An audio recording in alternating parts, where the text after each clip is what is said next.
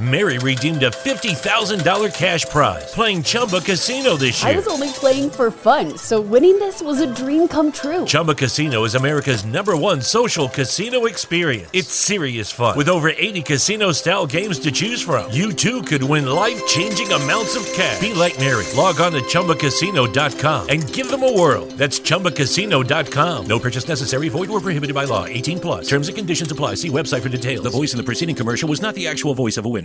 Listen, there's a reason the ultra wealthy have been investing in fine wine for centuries. Historically stable returns and a lack of volatility make it stand out compared to traditional assets, especially during a downturn. But now you can invest alongside with them with Vint. Vint is an SEC qualified investment platform that offers shares of the most sought after wines in the world. So join the thousands of investors diversifying with fine wine and spirits. Learn more at vint.co. For full investment disclosure information and more, visit vint.co. Welcome to another edition of Around the Coin, the premier podcast for all things banking, payments, and fintech. Here are your hosts, Mike Townsend, Brian Roemmele, and Faisal Khan.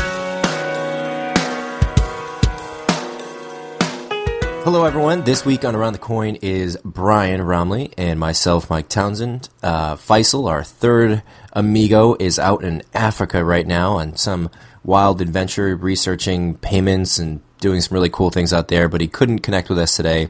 So Brian and I are going to carry on without him and do the best we can. Uh, we've got some exciting topics today. Uh, Brian? Good morning. Good morning. We miss you, Faisal, on your safari adventure in Africa in payments. This is going to be a an amazing time for you, so we mm. can't wait to hear. Yeah, every time I talk to Faisal, he's in another part of the world, all of which I've I've never been to Africa. So him exploring Africa and living in you know Pakistan, going in and out of Dubai, those are really cool places. I'm definitely jealous of his travels. Yes, yes, he's a, a world traveler. Mm. So, uh, Brian, have you been uh, writing a lot, reading a lot on Quora recently? Um, back uh, slightly on Quora. I think in the uh, beginning of the fall, you'll start seeing a much more uh, active environment. But I've been head over heels in projects. Uh, I love Quora. It's uh, always going to be my primary home. I uh, entertain on Twitter quite a bit, but I, I, you can't do real substance on Twitter, obviously. So it's it's more entertaining than anything. But um, yeah, I expect to do more, but I expect to have a lot more to talk about in the future from my research and study and programming this uh, this summer. Yeah, it's nice to see you on Twitter. I know that was a recent revelation. Yeah, I'm on there. the Twitter. yeah, I'm on the Twitter. on the Twitter. Yes. So we've got some topics lined up today. Um, first of which was Etsy's new app to pay local artisans, and uh, we've got a, a, link in the show notes uh, from a from a pay, what was it uh, next web article. Yes. Brian, I know you were particularly excited about this one. Yeah, it's something that we predicted uh, in a show quite a long time ago. You know, the Etsy first Etsy as a platform, a massive, massive platform uh, for artisans. I mean, it's always done well. I predicted Etsy would move into the retail space quite a long time ago. It was perpetuated by a number of different uh, things that uh, took place over the last two years frankly, indirectly, Square opening up Square Market, I think, really motivated Etsy to get into a reader for the um, iOS and Android device. It was sort of a reaction to Square moving into the artisan marketplace. But standing on its own, Etsy, by getting this particular app and getting into a local environment where one could open the app and see local artisans' wares and to find where they are selling, is phenomenal. And it's equivalent to, in some ways, the way that eBay is in relationship to Craigslist. But I don't think it does it great justice. The primary driving force, I think, fundamentally with Etsy is that one wants to have an interaction with a local artisan. They're seeking that sort of relationship out. And by Etsy opening up the ability for you to locate where these artisans are sometimes randomly on display, either at swap meets, art festivals, country fairs, back of their car, wherever it may be, is phenomenal. But also, it turns out a lot of these artisans have full time shops. and uh, they've been fortunate enough to take their Etsy, you know, enterprise and to make it into a local enterprise, uh, especially in some, you know, tourist regions. Um, I will be testing the Etsy app as soon as it becomes widely available uh, in the next couple of months. But I believe certain, you know, areas where you see a coalescing of artisans, you're going to see an amazing amount of uh, uh, opportunity to sell. So, why is it a game changer? It's a game changer because I think the typical Etsy buyer it really wants to have an immersive experience with the items that they're buying.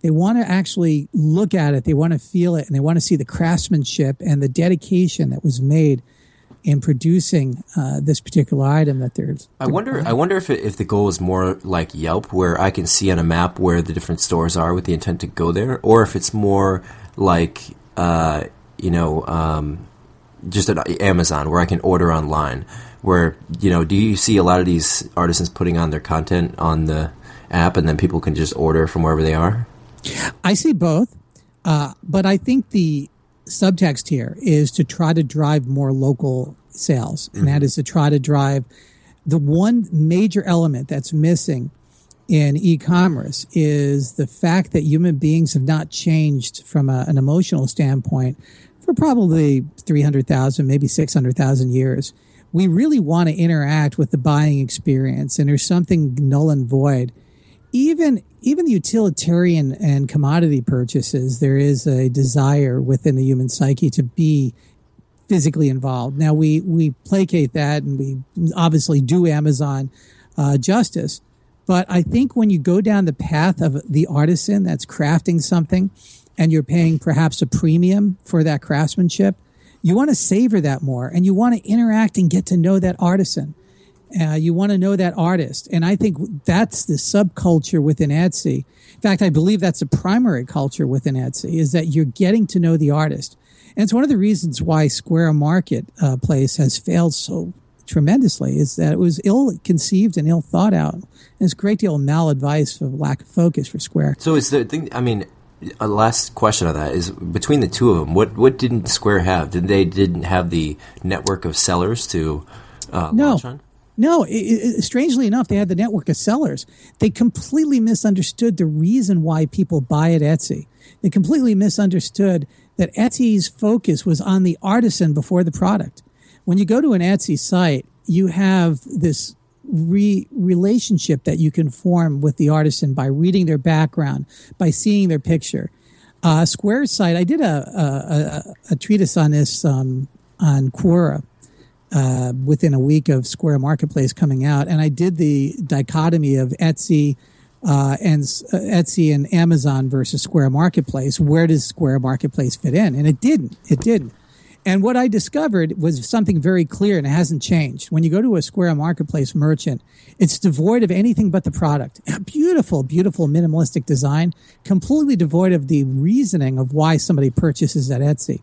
It is because of the uh, entire buying experience. And Etsy knew that, whether they knew it empirically uh, beforehand, or that empirical result was from empirical praxis of actually building that Ooh, site. my favorite word, empirical yeah. praxis. Yeah. So the bottom line is they have it, and and the site is growing rapidly and massively. And I think this is this is one of the best things that they've done. In fact, on Twitter, I said it, it is a turning point in, in mobile payments. I think uh, five years from now, we'll really go back and look at this. Hmm. It will open up doors for a lot of local merchants. So Etsy's, Etsy's floating at uh, about $15 a share, which yes. is considerably down from their $28 start.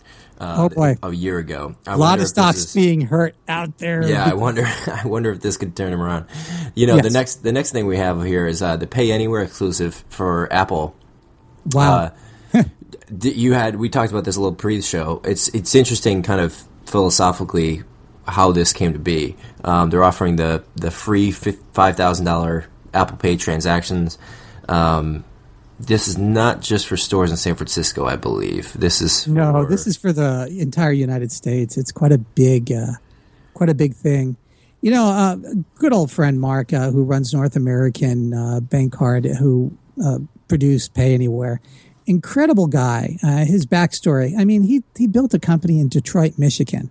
Wow. Let's let's just think about that. I mean, it, this took a lot of gumption. It took a lot of Why now? Why would he do that? Did- What did he have in Detroit, Michigan, that was advantageous? What, there were there engineers, or did he have a connection to a bank, or what? nothing but adversity. And this is why I love certain entrepreneurs. They didn't go to the usual suspects. They didn't say, "Oh, I must move to the Mission District and open this up." They looked at the world through the eyes of how merchant processing really takes place, and they realized that technology is an extremely important part but so is understanding the merchant. And I think, and I don't want to speak for Mark, uh, you know, he's a great guy. Uh, but the bottom line is, I think what he looked at was the challenges. And he said, you know, something, if I can make it, if I can make it here in Detroit, if I can build this company, uh, which all, all merchant processing companies from Square to Stripe, they are sales companies primarily and fundamentally. Period. End of story. Next, Next, we add, we add that they're technology companies. But if the sales element is not fully understood and grown unilaterally and, and simultaneously at the same time, um, you reach a glass ceiling of growth, period.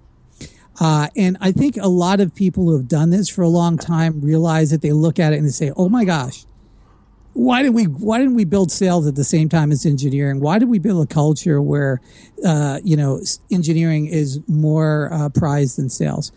And I love both. I'm an engineer by by trade and by talent. Uh, this is my primary focus, but I, I, I send a great deal of respect for uh, what I think is the most honorable profession, and that's selling. And that, that's true selling. That's not selling somebody something that they don't want. That's selling something that somebody does want and helping them make that decision. So is that is that what makes this company special? Is their their sales team? Or I'm just trying to. Yes. That's what it is. huh? So what does the sales team sort of look like? Is it feet on the ground, guys going door to door selling pay anywhere device? some of it, uh, I think what Mark uh, Gardner has built is not, the largest, but probably one of, one of the top three most efficient sales organizations in the United States. Really? I think so it- how many people? I'm curious to see. how many how many salespeople they have? yeah. know, Uh, over fifty thousand. really? Just for fifty thousand people work for Pay Anywhere? Not Pay Anywhere, uh, North American, and North Pay American. Anywhere is just one product that they can sell. It will take a great deal of time, and one would argue that we're in an age of dismediation, Brian. Everything sells itself. We just need a web link, and that's it. Well, I could tell you, I could tell you with absolute clarity that is absolutely false. Every single company that sells to a business, and I'm not just even talking payments. I'm talking if you're selling to a business, you must must build a sales team. And if you don't build it day one, you're always backtracking. Hmm. And that's why that's why, by the way, Apple gave an exclusive to Pay Anywhere. You know, I got to tell you, uh, three or four months before Apple Pay was announced, I was diligently working with companies, trying everything I could. San Francisco-based startups, legacy companies, banks. You better get in front of this. You better get and build. So what was it that they did that Apple Pay or Apple decided to be exclusive with them for? They were first to market. Really, just Uh, having and uh, but but they have a very compelling story. Apple really, you know, Apple really appreciates building huge sales groups. And Jennifer, the head of Apple Pay, comes from Apple retailer, uh, from the Apple retail side of business. Uh, if you don't really respect building building of sales talent after running Apple stores, nobody will understand it. And it's the biggest deficit in the Silicon Valley. Everybody loves and praises Apple, right? And then somehow they think that they have a Google model of selling. Apple opened up the Apple Store because Steve Jobs was probably the patron saint of salespeople. And that's what people don't understand is he realized that individuals must physically touch and interact with their technology, or the products. Like it is said about Etsy, the artisan, the work of the artisan, it must be interact with. And it was counterintuitive when the Apple stores opened up. So when Jennifer got transferred over to running Apple Pay, I think it was very, uh, very instinctual for her to reach out. And they look, I know for a fact, she looked out at all the other companies building Apple Pay readers. So why And wouldn't said, why wouldn't Apple build this? Do you think? Apple has no desire to go down uh, a path at this point that uh, the path of uh, Square and uh, Right, right, right. and, and pay, pay anywhere. They may Makes go down the they may go down a path of PayPal, Braintree, and Stripe, though. Uh, so these are different things, uh, and they mean different uh, sort of um, uh, engineering challenges yeah. to Apple. Speaking of engineering challenges, uh, on September 9th, Apple's going to release some of their recent engineering accomplishments. I'm sure we're going to see upgrades, spec upgrades, like we usually do. What other interesting announcements do you think they'll have planned? Wow. Well, I could say this early on, uh, there's no doubt we're going to have a new iPhone series. Uh, it's going to have um, a iPhone seven. No, no, no, no, no. Uh, it's it's it's an S. It probably will take the S designation. iPhone seven is going to be complete redesign. I'm much more excited over that change. I think iPhone 6s will be enough for some people to switch. Uh, pro- perhaps not everybody. We're going to have dyna- dynamic lock screen um, notifications and uh, images, very much equivalent to what we see on Watch. We're going to have a much more dynamic camera uh, experience for the uh, forward facing and rear facing camera. I think we're going to see incredible battery life, uh, almost a 35% improvement in what battery. About, what about will the Apple Watch be able to stand alone? Or is it always going to be with the phone? No, not Still yet. with the phone? Yeah, and, and I think is that the, battery life, I'd imagine? Not really. It, it's it's a couple of things that are driving this. I think Apple Watch 2, but most definitely Apple Watch 3, which is definitely being tested as we speak uh, are going to be the real game changers. And it's very equivalent to the first iPod. I think today we are in the iPod 1 world way before iPhone when it comes to Apple Watch. And I think when Apple Watch comes on comes on the scene, it's going to be very equivalent to what the iPhone looked like, iPhone 1 looked like when it first came out in comparison to the iPod. And people are using the wrong analogy. They're saying Apple Watch 1 is like iPhone 1. No, the changes are going to be even much more transformative and dynamic. We're going yeah. to see the beginnings of Apple Pay 2.0, which, by the way, is one of the reasons, another reason why Apple partnered with Pay Anywhere, uh, is because unfortunately, uh, some San Francisco Bay startups and uh, some other startups really aren't getting the direction of where Apple Pay is going. And I think, uh, strangely enough, a Detroit, Michigan startup really. It just uh, blows my mind that Square wasn't able to make that. You know, whatever hardware uh, Pay Anywhere built, Square couldn't have built that and partnered Mike, with. I mean, that blows. Mike, it mind. has absolutely nothing to do with engineering. It's what I've been saying for it's years. all about the sales and distribution. No, it's even more than that. It's about empirical praxis. It's about understanding every element of the market, the psychology of the partnerships Square has been adverse, uh, has an aversion of partnerships, unfortunately, and I think that was maladvice. So that's the that's what's essentially killing the deal for him. No, I wouldn't say that. Well, you know, there's other things. There's marketing. We we didn't mention the five thousand dollars free of uh, Apple Pay transactions that's going to come with Pay Anywhere. Yeah, but it's a no brainer. I mean, that's that's anybody can do it, but you know, it's the way it's executed.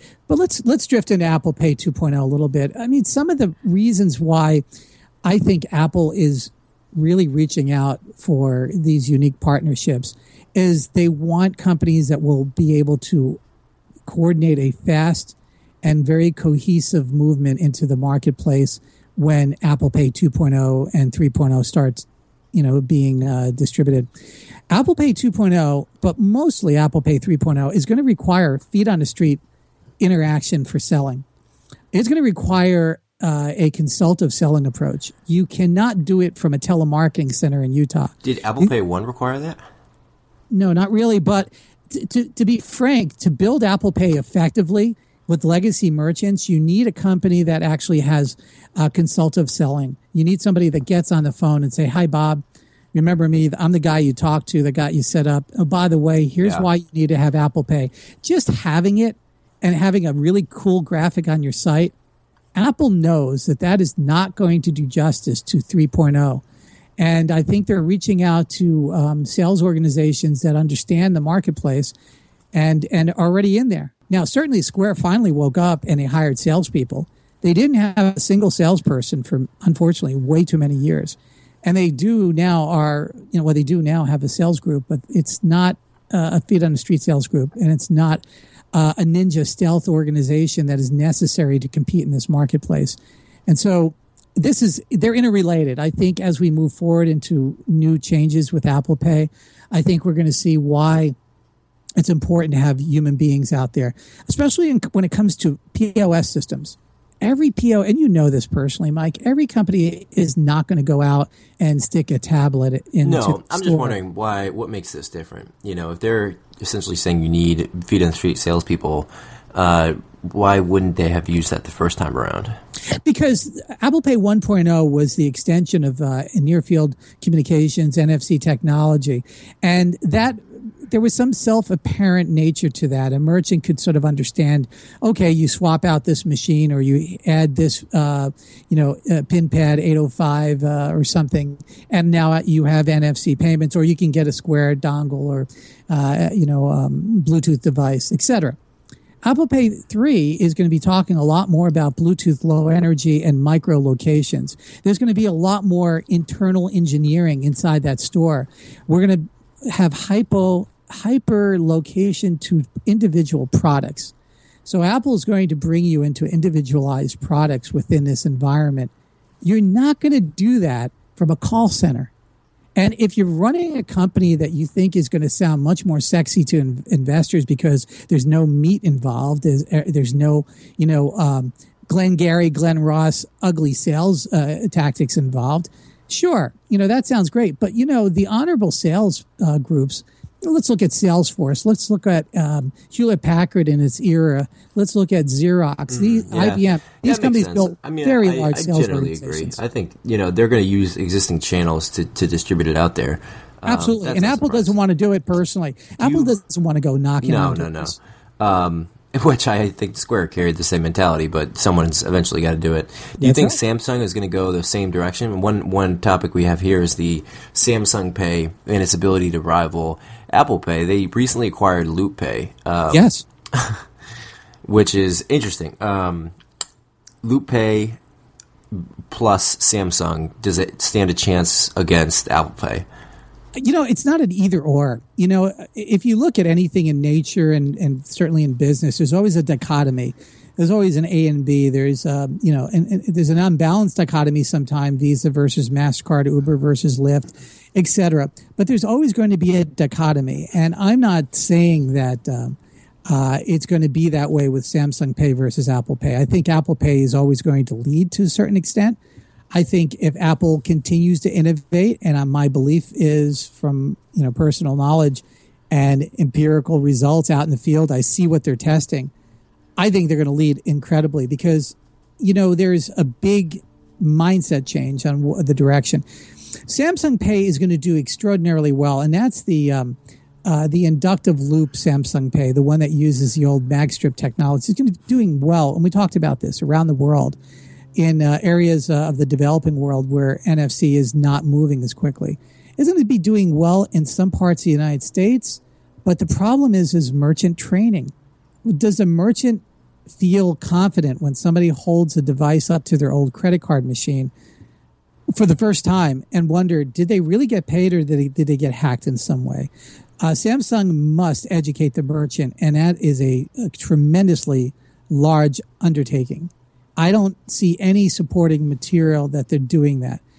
Samsung Pay is an NFC system, equivalent to also Android Pay, I think they're going to do phenomenally well. I think uh, you're going to see more and more demand for NFC devices uh, grow organically. All of it, all the growth in the last year has been organic growth these are merchants demanding to have these NFC systems. Yeah, I wonder if it's just a conscious effort by Apple to say we're going to segment part of the market and just take that and sort of give the rest to you know Samsung. Um, I don't know that I don't know that there'll be room for many more players. It's similar in, in a way, in my mind, too how Verizon AT and T plays out, and you have kind of oh, yeah. T-Mobile and what was Nokia and you know some others. But it really seems like there's a one and two player offering either like you know it basically comes down to the hierarchy hierarchy of needs is yes. you want the cheap and fast you want the high quality and you know Maslow. bigger or you know there's really not too many potential options so someone's going to choose the cheap and fast someone's going to choose the you know the high quality and fancy and that there's not too much else. There's not too much, Yeah. too much, too much other room. Exactly. And I think the next real divergence is going to be uh, as we move towards Apple Pay 3.0. I think that vision is going to be extremely difficult to replicate because of a very tight patent uh, loop that Apple has formed around the Apple Pay 3.0 vision. I mean, only 1% of it's been exposed. I've only talked about one very, very small element of it. And I think we'll start seeing the beginnings of that in September 9th to sort of wrap up what we're going to see. Ne- well, not next week. Uh, we'll we'll have one show before the announcement, but This should come out pretty pretty soon, right before.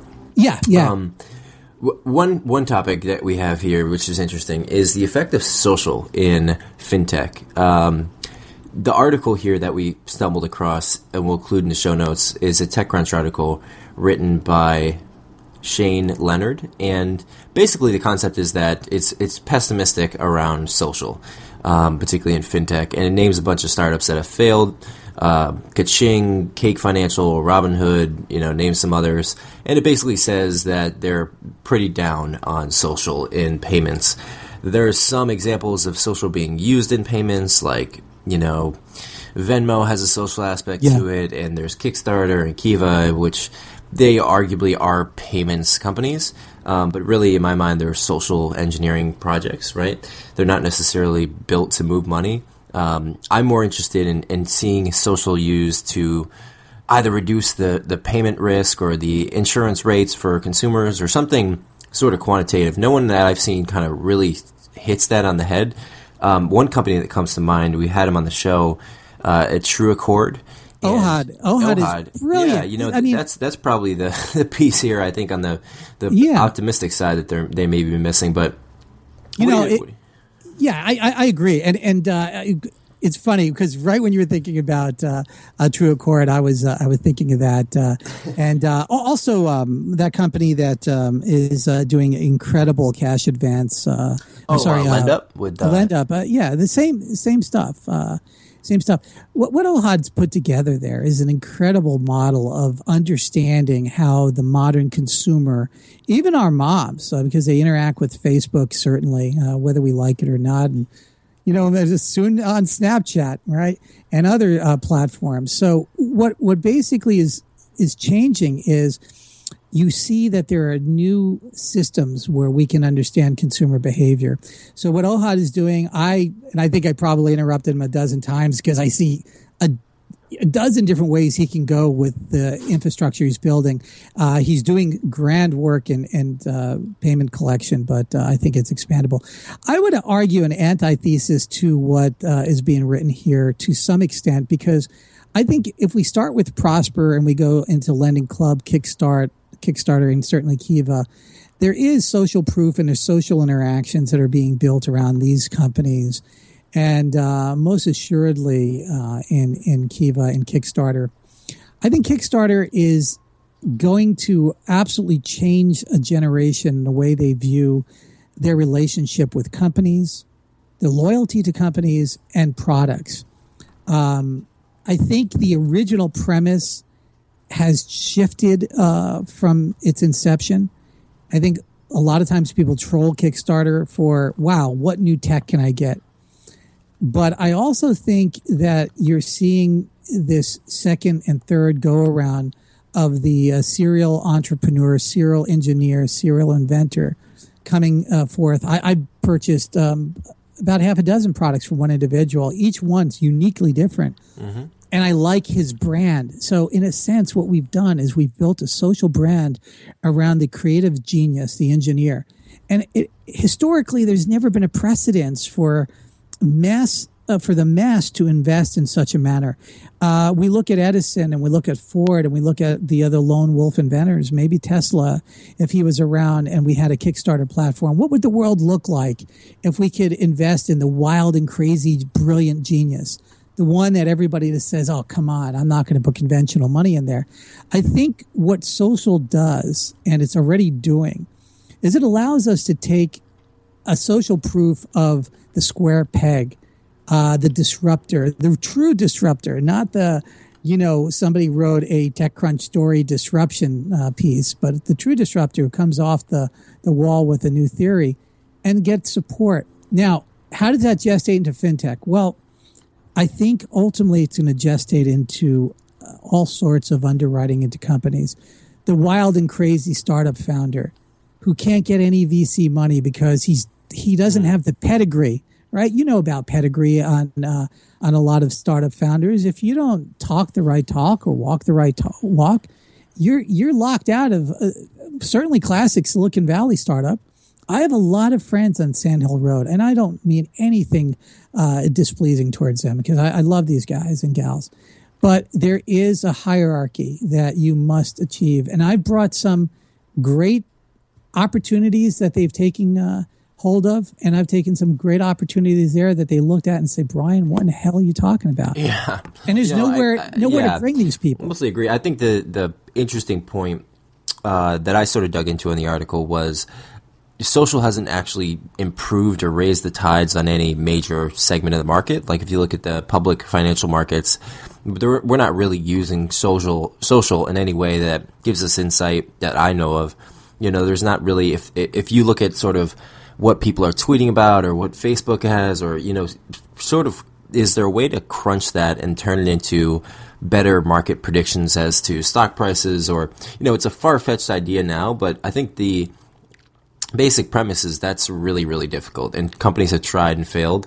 Um, you know one company I, I really like is uh, is uh, what is it karma? Um, oh yeah, uh, oh, sorry, Klout. Uh, Klout is Oh, an Klout, interesting. yeah. Klout. Interesting. Uh, Klout never. I really liked the idea when it first came out. Keeps they never morphing, really. I don't know. I mean, Klout never seemed to really make any major moves, and they seem to have all the potential to do so. And I look at that and say, is there opportunities to do so in the financial market as well?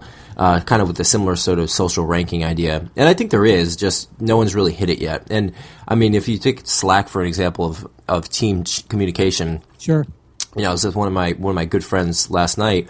He works for UCLA, and he basically when I showed him Slack, he basically, you know, he's an early adopter to it, and he tried to convince other people on the team, and he got a few people to use it, and then now the whole department's using it, and all of Yeah. UCLA, and uh, it, it's totally changed their workflow, and I think no one's really cracked the egg uh, to get past the friction of like social acceptance. It's not really the ability to build the platform. It's how do you get the guys that are just kind of on the fence to actually really love it and embrace it. And I think this is probably where this market is as well. Social in, in fintech is no the opportunity is there. There's clearly a lot of money and attention and time being spent here, but no one's really cracked it to get in and, and have a big success. And I don't think it's a market barrier or competitive nature, but just no one's built the right product to get in there.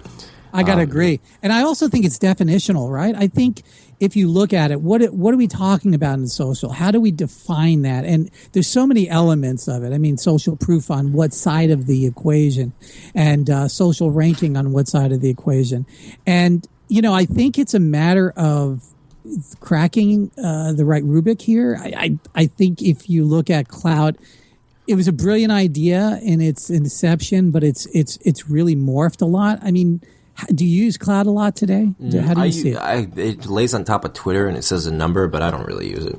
Yeah, because again, it, it's sort of an abstract concept for a lot of people, and I think if anybody's going to do it, it's probably going to be Facebook on a social graph. It's probably going to be LinkedIn at a certain level on a certain uh, uh, segment, and perhaps Quora. I mean, Quora has the ability to really create a mastermind if if they really had the wherewithal to do it. Yeah, it's that'd be an exciting one to see. Yeah. Um, you know, one one topic here we have that we uh, we've touched on a little bit, and maybe we could dive into it, maybe not. Is uh, PayPal unlocks the global marketplace in Kenya? We talked a little bit about, about this before the show. Uh, Faisal being in Africa kind of spurred this conversation. Topical, right? Yeah, and I think it's interesting to say that PayPal, you know, sixty percent of Kenya's twenty-six million people um, are using the internet to purchase things, and PayPal essentially goes into these markets using the clout and technology they have uh, to provide the infrastructure for online shopping and transactions. Um, it kind of surprised me initially that this wasn't available sooner. like whatever banking system Kenya has, that PayPal hadn't sort of integrated with it. But I guess it's pro- probably a reflection of the size of the world and the number of complex payment systems that exist that they're just now doing this.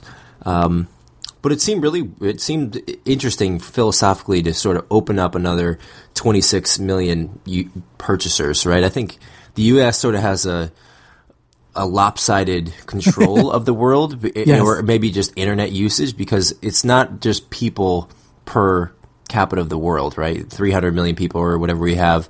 It's it's really the people using the internet. So you know, U.S. is going to be much higher per capita people that have access to purchase things online and so we carry a lot more power relative to companies, countries like Kenya. Uh, but I think once you start to liberate those guys, the the citizens of the country, and give them the ability to purchase things from each other, all of a sudden these countries start to really rise in the tide, and it changes in a great way the global economy. So it's exciting to see that. So, what do you what do you think was the barrier? I mean, certainly PayPal and eBay have been around for a long time. What's been a barrier to open up the world? I mean, yeah. it, it really isn't technology. I mean, there's have been computers and smartphones in all parts of the world for at least uh, half a dozen years. This is a great, great question. I think the Mall for Africa, this MFA in the article here, is really the organization that uh, that builds this, the online experience. So maybe it's infrastructure on a low level, people actually having devices um, to to go online, and maybe there wasn't enough there that made the the country appealing enough for PayPal to go into. Maybe it's political. You know, somehow there's there's tax or some uh, payment systems that PayPal has to pay, or maybe it's uh, monitoring the usage of these people, and maybe it's technical or architectural. You know, having the infrastructure in place with the banks. Can you? To me, I don't know enough about it, but it doesn't seem too stable of a region historically um, in banking. So probably all those together. But yeah, I don't know. It is interesting. Yes, absolutely. So it looks like well, we got a little conversation about how uh, a lot of the Wall Street banks over the last few years have gotten involved in startup capital, especially late stage, but now in some very early stage environments you've been around the block on cap, raising capital. How do you feel about this? How does it change the character of the startup world? Yeah, so I, I think generally the idea is that raising raising large amounts of money happens later. So instead of companies IPOing sooner, you know, Uber, for example, will raise a much, much, much larger private round instead of going public. And maybe companies like Goldman Sachs, Morgan Stanley, JP Morgan are the ones who contribute the investment. Yeah, uh, it says here Spotify took more than 500 million in June in a transaction from Goldman Sachs, and that's going to be private. So I think that's tending to be more common than it was previously, whereas most companies would have, in raising that kind of round, round just gone public. Um, I'm not sure it changes too much on the you know pre-Series C uh, round companies, but it is interesting. I mean, from a VC's perspective, I would think that it's less opportunistic to have large privately uh, private equity rounds, just because then you know you're essentially postponing your liquidation uh, stage. You know when the VC can essentially cash in uh, the stock options. So I don't know. I don't know how much it affects things, but I would generally think it's slightly negative for VC funds, maybe they have to push back their expectations. You know, if you if you have to wait another six months or a year uh, to to get liquidation from an investment, that's probably going to have to go into their model somehow. You know, Mike, a lot of VCs I know, uh, you know, whether it's true or not, they kind of call a lot of the Wall Street um, investors are coming in as dumb money, not smart money. And uh, they point to that as a downfall of the IPO marketplace and the downfall of the uh, uh, perhaps the entire uh, VC marketplace with startups in uh, the, in the coming months and years. Do you feel any of that? Because I, I don't know if that's just a, a self reference. Uh, no, I think dumb money is a reference. The sort of the intelligence of the money is in reference to what you're trying to accomplish right there. So if your goal is to get a partnership or have sort of strategic rollout, you know, I remember at Zing, it was really interesting to us to figure out how do we partner with um, distributors and how do we work with local ISOs and sales teams, and, and that was a really interesting, complex challenge. And finding people that have experience in that as an investor was really, really important to us. But then as you sort of overcome those milestones, you know, Home Hero, for example, there's things that we wanted to solve in the early days that you know science was and Mike Jones is a great investor for us. Um, and then there's things that we want to solve later, like you know growing city by city all across the U.S. or growing internationally, or even getting to the point where we want to plan our IPO and having investors at that stage that help you with the next stage is where smart or dumb money kicks in. So when you're raising $500 million, having Goldman Sachs on the, on the board is probably a, a smart money thing. Sure. You know, he's not going to help you with for Spotify, he's not going to help you, you know, get any deals with labels or, you know, negotiate pricing with your customers, but he's going to help you think about how to IPO and how to raise larger amounts of money, which is arguably the most important thing. So, so everybody does a different thing, right? They Yeah, perform exactly. different functions. So I get a lot of people. I mean, I would say probably a dozen people uh, a week or so asking me about the 1099 versus a W 2 discussion. And, and everybody's saying, does Mike have any insights on this? Because you are at the forefront of this. Uh, not that your company in particular, but you are blazing the trail with uh, with Home Hero. Do you have any reflections upon what the last couple of weeks have been like? Have there been any changes? Anything interesting? I mean, a couple of the factors that have happened was it was interesting to see Zirtual, uh, was Zirtual shut down and, and HomeJoy shut down. I think generally the the Department of Labor just passed um, in our in our industry.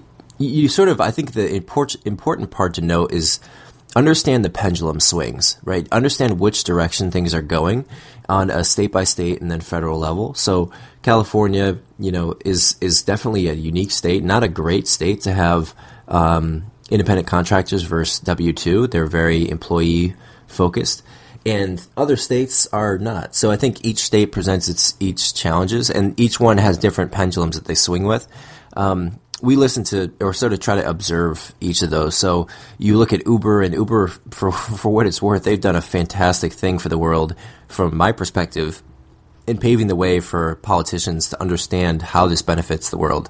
Um, I think if they hadn't been as successful as Quick, it, w- it would have been a really long road uh, to try to convince people that this is a better model or that there maybe is even a third model.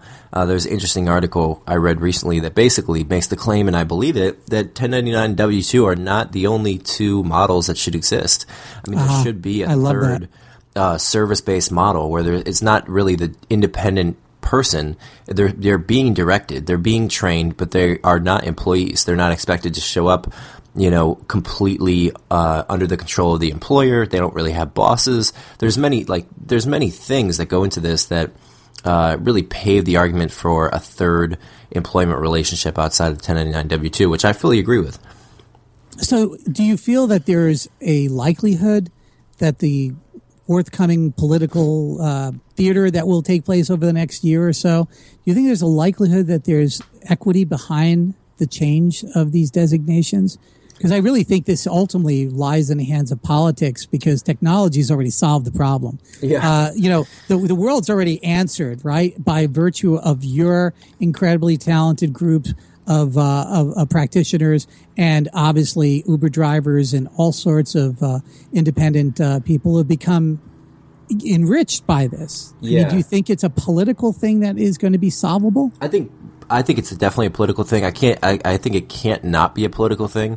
Politics is generally very touchy, um, and different people have very strong viewpoints one way or the other. The one stance I like to communicate is that people can easily be persuaded to believe certain things based on how the topic is presented. So something like um, uh, minimum wage. You know, a minimum wage. Some people feel feel very passionately and closed minded that there's there must be a minimum wage, that it must be raised continuously, um, and and sort of there's another viewpoint on it that the higher a minimum wage goes, you know, there's a certain bounds. If it's if it's zero, what happens? And if it's 29 35 dollars an hour what happens and essentially when it gets pushed too high you have you have partnerships or transactions between buyers and sellers that can't happen because of sort of arbitrary uh, regulations basically saying you can't buy this from this person because the government said it has to cost this much therefore neither person gets the exchange value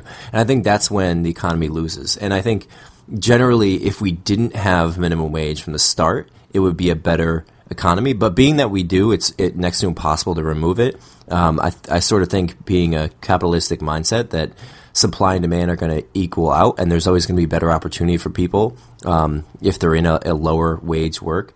So I think generally, I'm very aware of the government's ability to create a perspective that raises tax income for them. So by raising minimum wage, essentially a lot of that uh, those that dollar those dollars will go into uh, the government's pockets. You know, W two in itself with the whole workers' compensation, a lot of the employee tax withholding, a lot of that money goes straight to the government. So there's major incentive for the state to um, to lean towards the employee heavy tax route, which sure. essentially takes money out of the out of the buyers and sellers. Um, and I think that's the message that doesn't really get clearly portrayed interesting. You know, there were a lot of books written in the early, um, well, even in the early 80s, but the early 90s about the you economy or the economy of you. And the idea that ultimately, because of a world market and because of technology, that you will be the product and you will be, you know, ultimately responsible. There's no, you know, golden watch 35 years at one company. And I think what we're seeing here is precipice of change where everybody not we're seeing at the low level worker uh, you know it, certainly a long time. We're seeing it at what i would consider mid and high level. But the very high level worker i think the same sort of premise will take place. I think we're already kind of seeing it you know and certainly in a lot of ways my life operates that way is that you kind of just form these uh, relationships on demand based upon your insights your talents uh, and what you bring to a project and sometimes those projects can last very long, or sometimes they last, uh, you know, until they need to be finished, and that can be just a couple of weeks. But I think this is the beginning of that. Mm-hmm. And if we don't really solve this problem here, it's just going to become a much worse problem in the future. Yeah, you know, and it, I think it, this is going to get more complex. Yeah, I agree. Uh, I actually took a trip up to Sacramento um, at the Capitol building to meet a lot of district attorneys, and the sort of message I got, or you know, that was my first experience really um, going through that not lobbying process, but meeting people uh, in the Capitol building process, and th- there was a very strong anecdotal presence of stories that these guys hear on the day-to-day basis of some family complaining that some massive injustice happened to them and the stories are really sad and you hear them and you're really compelled to do something and these wow. politicians they do i mean they're really incentivized to create a great story that then helps them stay in office. Um, and I, I think a lot of times the, the victim of a situation will be the one in one million. And oftentimes legislative bills get passed that, that shouldn't because there's uh, anecdotal um, incentive. You know, there's one story from one person, thus we should change the whole system. I mean, when I was living in Singapore, it blew my mind to learn that gum is outlawed because one lady on one train uh, oh was go, getting on the on the train, and you know the little sensors that that stop the door from opening and closing. Some kid put yeah. a piece of gum on the sensor, so the sensor didn't know when someone was there or not. So the door it said it was closed. It was really open. The girl gets on the bus or the train, and the train starts moving. breaks her arm. You know. So what does the comp- the country do? They outlaw gum, and I think that's just a, a an example of like what the hell are we doing you know and i, I think you kind of have to look beyond the, the trees um, to really you know create a create a great good solution for it absolutely and i think i think it's an interesting time i think a hundred years from now when we look back we're going to wonder why was this such a uh, big uh, challenge why did we see the world through the eyes of 1099 and W 2. I actually think that ultimately there can be many designations, and I think it's a, it should be really based upon uh, how that individual is going to live their life. Mm, yeah. So, yeah, I think it's going to be uh, interesting, and it's good to see you're in the front of this. Yeah, I mean, uh, it's it's going to be challenging, but I think uh, you're looking at a uh, a sea change ahead. Yeah, definitely. You got to stay optimistic. I mean, the, the world is the way it is, and you just have to play in it as best you can. So uh, yeah, I'm open to it. I'm always learning more and more. So if anyone has any thoughts, questions, feel free to reach out. As always, uh, I love talking about all of this. Brian, it was great Beautiful. talking about uh, all these great topics today, and look forward to the next one. Absolutely wonderful show today, Mike. All right, good sir. Take care.